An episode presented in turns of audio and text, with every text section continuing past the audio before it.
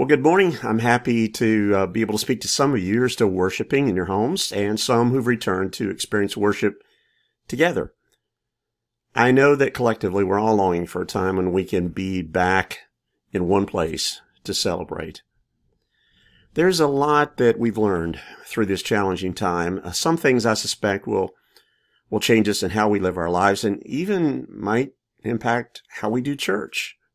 I watched a webinar this past week that talked about how some will see what's happening right now as an interruption and just choose to go back to the way things were, while others will see it as a disruption that'll challenge us to see new ways to see the church and ourselves. And God surely uses every experience that we face as an opportunity to keep becoming more what he longs for us to be as his church. Well, for the remaining uh, four weekends that I'm going to be with you in this interim preaching role, I've chosen to focus on what I think are some vital relational needs that should be a part of any church's DNA and that will hopefully speak into some of the cultural moment that we're in.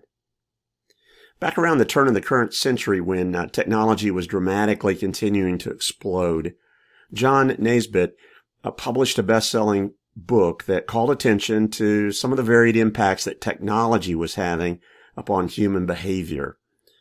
Now, while technology is designed to help free us up from routine work, the unanticipated consequence was that it was actually insulating us from human interaction. Naisbitt's book was titled High Tech, High Touch, and it argued for the importance of relationships in the workplace, or, or actually in all of life. Unfortunately, life was becoming more like high tech, no touch. Advances in technology were leading to a diminished experience of our emotional connectedness. Now, while Naisbitt applauded the benefits of technology, he argued that it was coming at the high price of squeezing out the human spirit. Technology was becoming uh, an intoxicating addiction, but often it was a very unsatisfying one. Now, I had two more decades of technological advancements since Naisbitt's work, and things haven't gotten any better. They've only gotten worse. We're, we're glued to our screens. We're isolated from many vital relationships, and often we're desperate for any real and intimate sense of personal touch. The church can even neglect the vital importance, importance of, of nurturing relationships. Several years ago, a church in Atlanta included this option in its automated answering machine on the phone said, if you're calling about a death in the family, press nine. a few years ago, some funeral homes even started offering drive-through viewings. There are a lot of different states. Instead of, of having to enter an actual funeral home during a scheduled time, you can, you can drive by and you can view the body from the comfort of your own car. Some include background music and a drop box into which you can deposit condolence cards. One funeral home owner described this added service in this way. It's a, it's a convenience thing, he said. Mourners don't have to deal with parking and you can sign the book outside and the, and the family knows that you paid your respects. Or I came across this news story describing how a funeral home in Michigan actually does it. Thank you for choosing McDonald's. I can help you. Whether it's getting food, a cup of coffee, or making a deposit withdrawal, you can get a lot of things without leaving the comfort of your car. That now includes paying your final respects in a drive through window. Curtains open only when sensors underneath the pavement recognize the weight of a vehicle. Basically, it's just technology creating an image for you to have a visitation from the pres- presence of your car. In a society always on the go, a private moment to grieve. Mike Householder, Associated Press, Saginaw, Michigan. Well, somehow that that private moment to grieve that the news reporter talks about doesn't feel too comforting to me. We've struggled during this time of global pandemic from being isolated from each other. And necessity has driven us to use technology to stay connected, hopefully in some healthy ways. I'm grateful that a virtual connection is better than no connection. That's how I'm talking to you today. But ultimately, Technology is never fully satisfying. That, that's why some are experiencing worship physically together today. Well, in light of all this relation starved time, I thought it would be valuable to, to remind ourselves about some key relational phrases that we find again and again in the New Testament. They're, they're often called the one another passages. Words like encourage one another, bear one another's burdens, forgive one another, accept one another, serve one another. And the list goes on. We're calling this short series church.community. And the goal is to amplify the vital importance of building more high touch relationship into an increasingly high tech isolating time. We're going to begin with this vital relational need to encourage one another. Uh, 1 Thessalonians 5.11 puts it this way. Encourage one another and build each other up, just as in fact you're doing. The message expressed the thought in this way. Speak encouraging words to one another. Build up hope so you'll all be together in this. No one left out. No one left behind. I know you're already doing this. Just keep doing it. When you were a kid, did you ever have somebody play a trick on you by secretly sticking a sign like this on your backside, hidden to you but in plain sight for all around to read? Kick me. Now, even if it's just done in fun, it's, it can still be a cruel trick because who likes to be a target, even if it's a good natured one? Now, I admit there are times when a good kick in the pants might do a lot of us some good, maybe even be a little well deserved. Please don't look around at anyone in your living room or a comfortable six feet away from you in the worship time today. Someone has said that a pat on the back is only a few vertebrae removed from a kick in the pants, but it's miles ahead in the result that it brings. Don't kick me. Encourage me. Someone said we live by encouragement and we die without it. Slowly. Sadly angrily. Opening his second letter to the church in Corinth, Paul wrote about how God so wonderfully comforts and strengthens us in our hardships and trials. And why does he do this? He asked, so that when others are troubled, needing our sympathy and encouragement, we can pass on to them this same help and comfort that God has given us. That's in 2 Corinthians 1, 3, and 4. In the same vein, a preacher named David Jeremiah paints this beautiful word picture. He says encouragement is like a, like a pebble thrown into the water. While there's an immediate impact, the, the ripples continue indefinitely. Or we could put it another way. Both Paul and David Jeremiah are saying encouragement begets encouragement. The church, this church, needs to be an encouraging place. Now, now sometimes the best way to illustrate a principle is through telling a story, and that's what I want to do this morning by introducing you to the life of a man in the New Testament whose given name was Joseph. But to those who knew him best, he was known by a nickname that they had given him, Barnabas. Now that, that name doesn't mean anything to our current day ears, but for those who gave it to this friend back then, it was a term of endearment.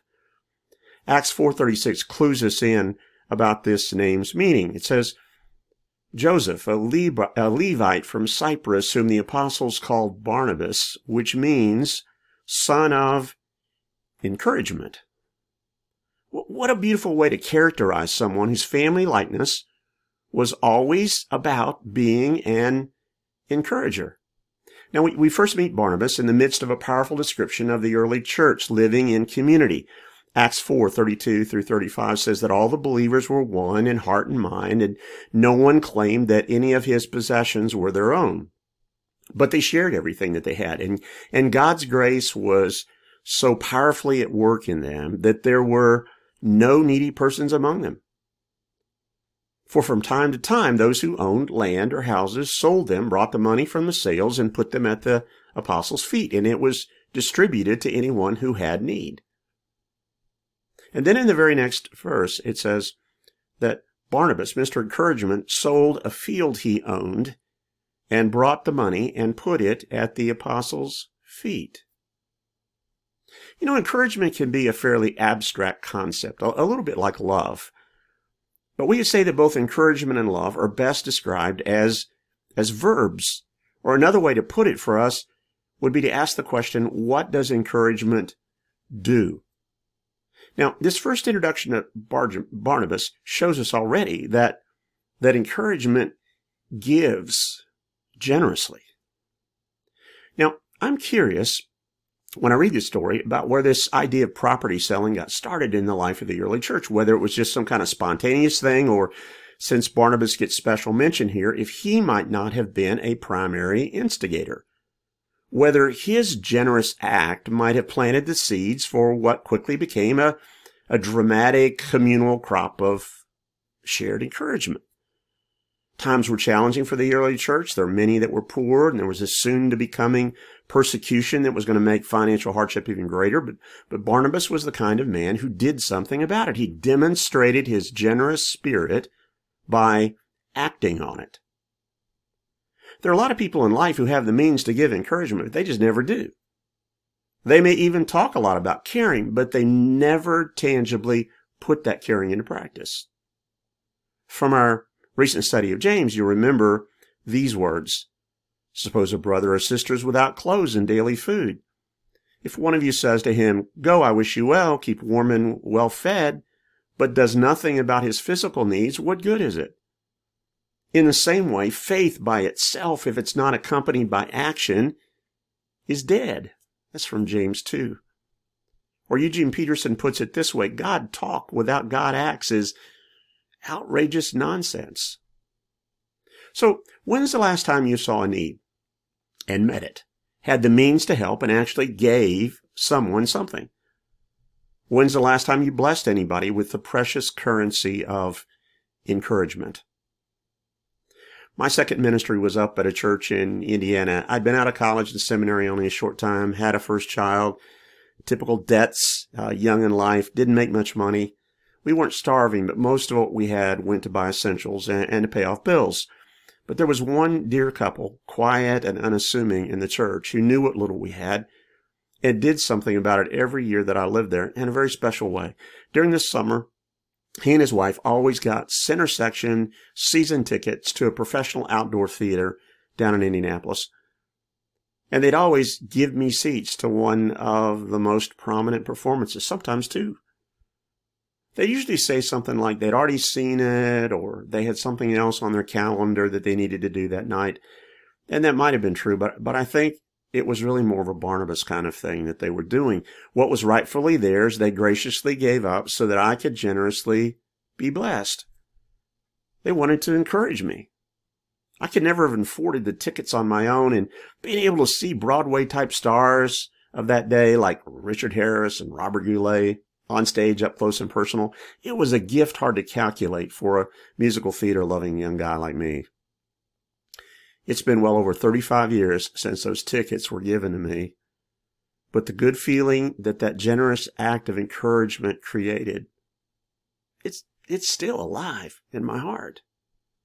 More than once, I told Lou and Irma that what they did was too generous, far too generous, but they always just humbly insisted it was something they wanted to do and were happy to do. No expectations, no strings ever attached. In fact, you wouldn't even know about it and their generosity without me telling you. But what a sweet gift of encouragement. A couple of weeks ago on a day when I was feeling a little bit down, my wife came up to me in my, in my office study and and she was bringing in the mail and she handed me this card. And inside uh, the card, it just said, Hey guys, we wanted to do something to let you know we were continuing to remember you in prayer. Since we can't enjoy a meal together, please treat yourself on us. And there was an encouraging check enclosed. And after I read the card and I looked up at Carol, we both had our own share of tears in our eyes. You see, encouragers give and often quite generously. Now, it's not always the size of the gift that matters, but generosity always conveys something about the heart of a giver. It adds felt depth to encouragement. So let me ask you, do you have stories like that that you can tell from your life? If so, it takes you little effort to recall them because encouragement sticks with us over a lifetime. And there's something contagious about giving, something about how one generous heart encourages another heart to give and eventually sometimes can inspire a whole community to become encouragers. At least that seems to be the description we have of this generous community within the early church that we find in Acts 4. Remember how the text put it? They were all of one heart and mind.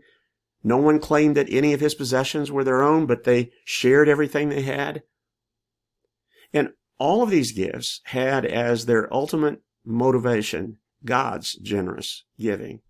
Verse 33 of the text talks about how with great power the apostles continued to testify to the resurrection of the Lord Jesus and God's grace, his giving was so powerfully at work in all of them. After a section in his second Corinthian letter where, where Paul was encouraging the church there towards generosity, he had these words at the climax. He says, You show your gratitude through your generous offerings to your needy brothers and sisters, and really toward everyone. And meanwhile, moved by the extravagance of God in your lives, they'll respond by praying for you in passionate intercession for whatever you need. Thank God for this gift, His gift. No language can praise it enough. Or the NIV captures the final doxology in this way. Thanks be to God for His indescribable gift. When it comes to the encouragement of giving, the gift of Christ trumps every offering. What Christ did moved Barnabas to give, which then moved others to give as well. Never underestimate the worth, the, the transforming power of a generous gift of encouragement. But Barnabas, Barnabas didn't just give generously. Follow this story only a short distance further in the book of Acts, and you find that his encouragement also believes, even riskily. There, there was a man named Saul, later to be named Paul, who was wreaking havoc on the life of the early church. He was a devout Pharisee, radical religious leader among the Jews, and he'd taken upon himself to do everything within his power to bring the church to its knees. In fact, he'd helped preside over the execution of the first Christian martyr, a brave young man named Stephen. Commenting on a great wave of persecution that began that day, Acts 8 3 says, that Saul began to destroy the church. Going from house to house, he dragged off both women, uh, women and men and put them in prison. That is until chapter 9 details a remarkable, miraculous meeting that this chief persecutor of the church had with Jesus. A meeting that would change Saul's life forever and turn him from being this deadly menace into the church's most daring missionary. But not everybody in the church was ready to believe that someone who had so fiercely persecuted the church could turn to become a genuine preacher of the gospel. In fact, when Saul came to Jerusalem, where the church had its beginning, it says in Acts 9:26 that Saul tried to join the disciples, but they were all afraid of him, not believing that he was really a disciple. And then it adds, but Barnabas took him and brought him to the apostles he told them how Saul had seen the Lord and how he had preached fearlessly in the name of Jesus. And it led the apostles to welcome and invite Saul to actually come in and stay with them. Now I wonder if Saul would ever have been accepted into the Jerusalem church if Barnabas hadn't been willing to believe him and believe in him, to stand up for him. What's that old adage about a leper not being able to change its spots? What you've been is what you forever will be. You're branded for life unless there is someone who is unwilling to write you off, to think that you could change. If Barnabas hadn't believed in Saul, where might that have left him? Where would it leave countless souls who've lived hell bent in the wrong life's direction until finally some life altering encounter with Jesus? It's easier for, easy for us to look at this whole story now with 2020 hindsight and say, what a beautiful thing Barnabas did. And it was, but it was a generosity with a measure of risk. H- how did Barnabas know for certain that Saul's conversion was genuine? Now he'd heard him preach and he'd seen some of the results of that newfound faith, but he also probably had seen some of the victims of Saul's deadly persecutions early on. And who's to say, as some suspected, that it wasn't some clever ruse on Saul's part to infiltrate the church community, gain acceptance, and eventually get the whole lot of the church's leadership into prison or worse. There are some people, though, who who by nature seem to be doubters, who are far more likely to believe the worst rather than the best about people. Prove yourself to me, they insist, before taking even any risky step towards believing in them. To put it bluntly, some people can be such discouraging souls, always preferring cautious safety rather than even ever the slightest measure of risky trust. Has there been someone in your life at some point who risked believing in you? Or someone that you risked standing up for personally? Barnabas said, I vouch for him. I stake my credibility on this man, Saul, being someone who has genuinely changed. But there's more about Barnabas' willingness to, to take risk. Risk once, maybe an exception. Risk twice, it's uh, maybe a little bit more like a persistent pattern. In Acts chapter 10 following, something radically begins to happen in the life of the early church. There's this Roman army soldier named Cornelius. He's a Gentile, someone who's outside the, the racial lines of Judaism. And he receives a personal communication from God. And Cornelius sends a message to one of the early church leaders the apostle Peter, who's also received a fresh word from God as well. Now, Peter's not real sure what's going on here, but he responds and Cornelius is, is welcomed into the, to the family of faith. And a radical thing, a radical thing begins to happen. The good news about Jesus begins to leap outside long established boundary lines. Gentiles believe and are baptized too, and the church becomes a culturally and racially integrated community. You can't underestimate how radical a move of this. It would have been almost like our country's decades long of desegregation taking place almost all at once.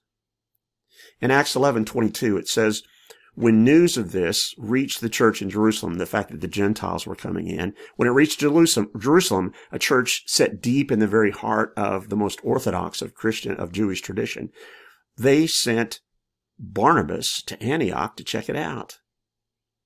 There he is again, this great encourager, a standout among all the ranks of possible folks who might be sent to check, th- check things out. Why choose Barnabas? Maybe because he was someone who didn't always play it safe. It says of Barnabas, when he arrived and saw what the grace of God had done, he was glad and encouraged them all to remain true to the Lord with all of their hearts. And then follows this remarkable description of Barnabas, this son of encouragement. It says that Barnabas was a good man, full of the Holy Spirit and faith, and a great number of people were brought to the Lord. Isn't it amazing what the risky faith and encouragement can bring about? Well, after this revival had broken out in Antioch, Barnabas could just as easily have risen to the ranks of leadership even further he maybe could even claimed a healthy measure of credit, leveraged his great spirit and name, perhaps even become uh, the bishop of Antioch. But what did he do? Acts 11:25 tells us Barnabas went to Tarsus to look for Saul. And when he found him, he brought him to Antioch. Rather than thinking about himself, he runs to get another player, a bigger player, to join his team. Or to put it another way, his spirit of encouragement is further evidenced in this way. He serves selflessly. Now, Saul had been threatened in Jerusalem despite the acceptance eventually by the church leaders there. And so he was at risk on both sides, the church and in the, the Jewish leaders. And they finally spirited him away.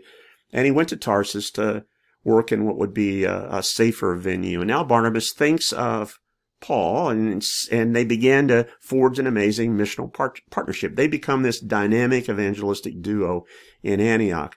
Uh, Acts 11:26 puts it this way. It says, "For a whole year, Barnabas and Saul met with the church and taught great numbers of people, and the disciples were called Christians first at Antioch."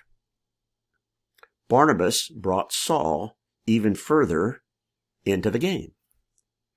Sometime later in Acts 13, it says that through the prompting of the Holy Spirit, the church in Antioch set apart, commissioned Barnabas and Saul to go out from them as the church's own missionaries. And these two together began to take the gospel into the whole world. In the early historic record about them, they're always referred to as Barnabas and Saul. the son of encouragement, always given top billing. But as their further journey, unfolds, the leadership gifts of, of Saul become all the more prominently noticed. On the island of Paphos, a sorcerer confronts them and Saul takes him on full force and it's an electric confrontation and Saul's strength as a leader is obvious to all who witness the encounter and Paul becomes the star. In fact, it goes on to say in 13, chapter 13, verse 13 from Paphos, Paul and his companions set sail. Barnabas, Barnabas is even longer listed individually on the ship's manifest. It's now just Paul and these anonymous ones, his companions, that are with him. And in almost every mention from this point on, Saul, or soon to be called Paul, is given first place in the billing. It is now only Paul and Barnabas. My son studied in college to be an actor, and he still longs to be one where he lives in New York City. And one thing he learned early on through the, through the trade that he shared to me is, is about the significance of the way that actors' names are placed in the credit lines. There are very strict established rules that dictate how a name actually gets listed, the size and place, because it communicates who's most important, or at least who's getting paid the most. Barnabas slipped out of top billing, but didn't care. I love how one preacher describes this marquee changing moment when Barnabas willingly accepts this obscure billing after Paul moves on to center stage. He writes, with this strategic investment in Saul's life and career, Barnabas secured forever his secondary status in church history. And I love him for it. Barnabas willingly fades into the shadows he is not a man addicted to praise. He doesn't crave the, the limelight, or as someone puts it, he demonstrated that he had enough humility that he didn't have all the gifts and that there were things that other people could do better. He had no ego that needed to be stroked. Sometimes the best player on the basketball court wouldn't be the best player, player if you didn't have someone selfishly feeding him the ball.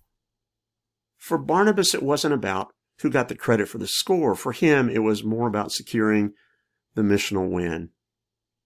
For a lesser man than Barnabas, dealing with the emergence of Paul into a much more prominent role would have been a game breaker, but not for our man whose nickname was the encourager. If a church were full of Pauls and empty of souls like Barnabas, very little would ever be accomplished. You might even argue that a Barnabas within the church community could even be more, or at least as vital as Paul. That truth may seem especially proven to be true as we turn to the last mark of this encouraging man's life through the way that he restores graciously. On Barnabas and Saul's, uh, Paul's first missionary journey, there, there was a young man named John Mark who joined them, at least for the early start of the journey. Acts 13:13 gives us the first notice, but the whole incident gets really painfully summarized in Acts 15. When Paul proposes to Barnabas that they go back, second journey, to visit the brothers in all the towns where they'd preached and to see how they were doing. Barnabas agrees, but he says that he wants to take along John, also called Mark, with them. But Paul did not think it wise to take him because he had deserted them in Pamphylia and he had not wanted to continue with them in the work. Then it goes on to say that he, Barnabas and Paul, had such a sharp disagreement that they parted company. Barnabas took the deserter Mark and sailed for Cyprus, and Paul chose as his companion to go on in his missionary journey, Silas. Paul and Barnabas were cut out of a different cloth. One was a, a type A, hard driving, strong willed sort of leader, and the other was a more tender people person. Not just concerned about getting a job accomplished, but encouraging all of those who were on the team. Paul had no patience with young John Mark, while Barnabas was determined to give him a second chance. Paul had already given John Mark an F for his final grade, while Barnabas had graciously just offered him an incomplete. Why had Mark gone back home on the first trip? We're not told. Perhaps it was sickness, maybe homesickness, a lack of strength, spunk, who knows? But whatever the reason, John Mark left to go back home. And Paul would, it seems, never be able to forgive him. He should have toughed it out. He should have pressed on, not cried about how hard it was. Most of all, he should never have gone home. To Paul, John Mark was a deserter. I wonder, I wonder how many, how many people continue to fail in life, not because they're unable to succeed, but because no one believes in them. No one encourages them to try again. It's interesting that one of Satan's titles is the accusers of the brothers and sisters, Revelation 12:10. One of the devil's primary goals is to ruin our reputations. He finds no greater joy than in pointing out our failures. Remember how he became a critic of Job back in ancient days? Oh, he's only faithful to you, God, because you've pampered him with such rich blessings. I don't think he's nearly so strong as you seem to think he is. He'll cry if he's hurt. He might even quit believing in you if things get bad enough. We don't need more accusers, but more encouragers of the brothers and the sisters. Don't you agree? I guess I've gotten a little easier on people in my later years. Perhaps it's because I've seen a lot of stuff in people's lives that have made staying the course difficult for them. For some, it may have been growing up in a home where no one ever thought they could do anything, with all of life painfully fulfilling that sad expectation. Or maybe something frightened you or distracted you or caused you to question the cause. I don't know why John Mark headed back home. He may not have had any good or mitigating reason. Maybe he just turned and ran, cried and said, I can't keep going. But for Paul, that desertion, for whatever the reason, was too much. But for Barnabas, a man with a far different heart, he saw it as an opportunity for, for redemption. Someone has said, people tend to become what we think them to be. They either live up or down to our expectations. Barnabas was the kind of man who believed that people are able to change or to be changed. And he was patiently and graciously willing to wait. Christian psychologist Clyde Narramore shares a story about a boy named Tom. Tom was all smiles as his high school English teacher handed him his corrected assignment. This is excellent work, it read. Tom glanced at the remark several times, then carefully put it in his notebook. And after class, the teacher stopped him to say, Tom, you are a very good student and you're going to go a long way in life. Have you considered going to college? Up until that year, Tom had been on a starvation diet as far as encouragement was concerned. He'd come from a dysfunctional family. He was shuffled back and forth from one home to another. And much of his time in high school had been spent hanging out with a gang of near delinquents and underachievers. And the furthest thing from his mind had been going to college. But that year, he had an English teacher who never failed to keep encouraging him. The years passed, and Tom married, had a family, and when you know it, he became a college English professor. And he said, As I look back, I attribute my success to that high school teacher. When she first began to encourage me, I felt happy and a, a little embarrassed no one had ever encouraged me like that. And, and before the year was over, I felt like I was really worth something and that, that somehow I would like to go to college. What if Tom had never had someone like that English teacher? What if John Mark had never had Barnabas? You know, it's interesting to note that after the tension filled split between Paul and Barnabas, you never find Barnabas's name ever again in the book of Acts. I'm sure he didn't drop off the face of the earth, but he, he did seem to leave what little place he'd ever held in the limelight. But had it not been for Barnabas, there well may have never been an apostle Paul who wrote at least 13 books of the New Testament, arguably the greatest theologian and evangelist of all time. And then there's John Mark, that young fellow who ran home for whatever reason on that first missionary journey. But after traveling with Barnabas and getting his life back together in that encouraging companionship, most, most think he finally ended up, Mark finally ended up with the apostle Peter, from whom he heard firsthand all the stories about the life and ministry of Jesus. And it also was this same John Mark who wrote the New Testament gospel that bears his name. Though it follows Matthew in the order of our current New Testament collection of books, most thinks it, most think it was actually the first account that was written of Jesus' life and ministry. I wonder how many might never have heard about Jesus without Mark's gospel and Barnabas's encouragement of Mark. Even Paul developed a more tender heart toward Mark over time. He was writing to Timothy from a prison cell in Rome, anticipating that his time of death might not be too far away, when this once quick to judge apostle Paul wrote these words Get Mark and bring him with me. Bring him with you because he is helpful to me in my ministry. 2 Timothy 4:11. John Mark's usefulness had been graciously restored by an encourager named Barnabas who had stubbornly refused to give up on him. The book of Acts is principally dominated by the lives of two great apostles, first Peter and then Paul. But in my estimation, there's someone else every bit as important, even though his story is far more obscure. When he was born, his parents called him Joseph. But as he grew up and profoundly impacted the lives of those that are around him, his friends came to call him Barnabas the son of encouragement. James Crawford says that in the Christian community, we need and want both Paul and Barnabas types. But then he adds, a few Pauls are plenty, but we can never have enough of Barnabas. There's a story uh, that Andy Hanson tells. He wrote an article in the Christian Standard a few years ago. He, Andy was the head of Christ in Youth for a number of years.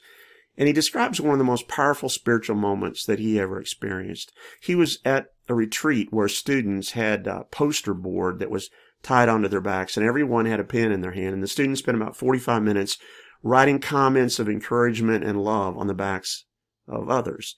They shared observations about the uniqueness of each person, how they were appreciated in Christ. They encouraged one another with a vision to do great things for the kingdom of God. And Andy said it was, it was a holy moment where the Spirit of God incredibly moved in the lives of these students. So much so that many of them sat with tears streaming down their faces as they read and reflected on what had been written on those cardboard pads that had been hanging from their, from their back.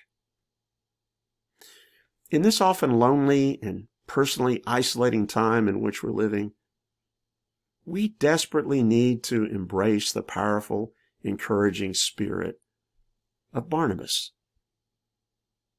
I wonder what kind of nickname people might give us after watching how we live and relate within the community of the church. What could be better than to be known as a son or daughter of encouragement? encourage one another. Let's pray. God, I'm thankful for, for how you have blessed us and how the gifts of your life have been so richly poured into our lives. And I just pray that as we've uh, thought about this really important relational uh, skill that we need to practice with each other, that you will give us give us hearts to be like be like Barnabas. If there's if there's somebody in their life that we can touch in a in a powerful way this week, God lead us, prompt us to do that for them. Thank you for all you give us. Most of all, the gift, the encouraging gift of your Son, in whose name we pray. Amen.